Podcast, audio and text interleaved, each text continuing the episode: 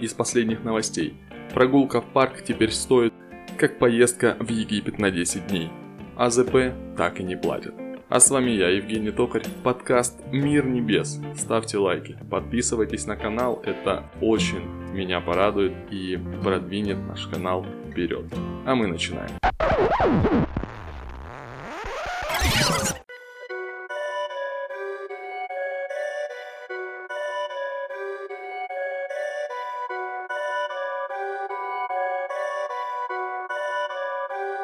В мире, где все погрязли во лжи, правда звучит не просто как протест.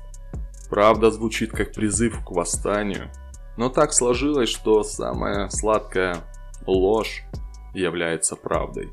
Политики, СМИ, телевидение, все те, кого еще называют невидимой рукой, они самые искушенные лжецы.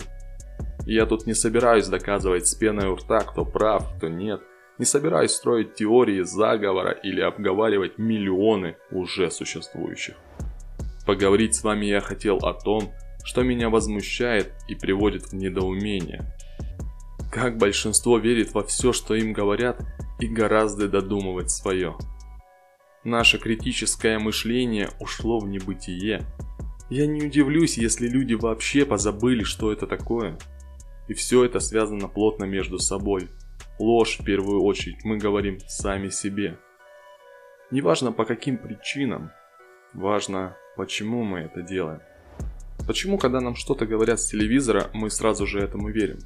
Почему, смотря наших любимых блогеров, мы верим на все 100% в то, что они нам вещают?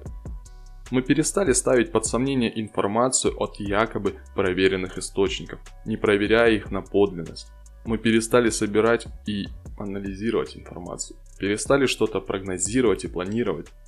Теперь у нас все идет на самотек. И держится на фразе «он сказал», как часто бывает это далеко от реальности.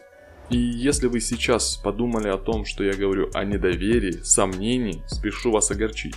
Это не так. Я говорю об анализе ситуации, в которую вы попадаете. Вы же не пойдете прыгать с крыши дома, если вам скажет любимый блогер или СМИ, что это омолаживает или придает сил. Наверняка вы начнете перепроверять информацию, интересоваться, что да как. Критическое мышление подразумевает под собой не сомнения, но вопросы. Когда вы получаете информацию, вы задаетесь вопросами, а так ли оно на самом деле? Собираете информацию не с одного источника, а с четырех, пяти. Но Зачем себя так утруждать, если проще поверить в то, что говорит тот, кого я так давно смотрю? Они же не могут обманывать. Да и зачем им это? Но самое главное, я же не могу ошибаться. Я же умный, смотрю только проверенное. А кем оно проверено и когда, неважно. Да и проверенная эта информация вообще. Либо нам опять же кто-то сказал. Мы обленились, привыкли врать сами себе. В бытовой жизни, в работе, в семье, с друзьями.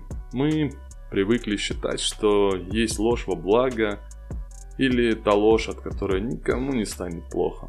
Забывая, что в первую очередь мы переживаем о том, как бы нам было лучше. Как же мы любим обманывать себя, придумывать несуществующие сказки или додумывать полусловом. Принимаем как утверждение вопрос или неточную предположительную информацию и быстренько ее распространяем всем знакомым и друзьям.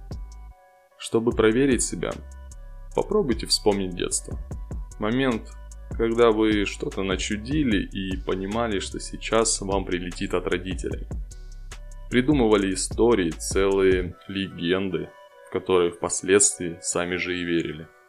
А спустя годы уже непонятно, было ли это на самом деле, или я все это выдумал.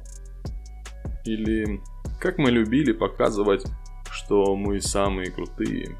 Не те, которые есть на самом деле, чтобы произвести впечатление на окружающих. Многие уже и в зрелом возрасте таким занимаются.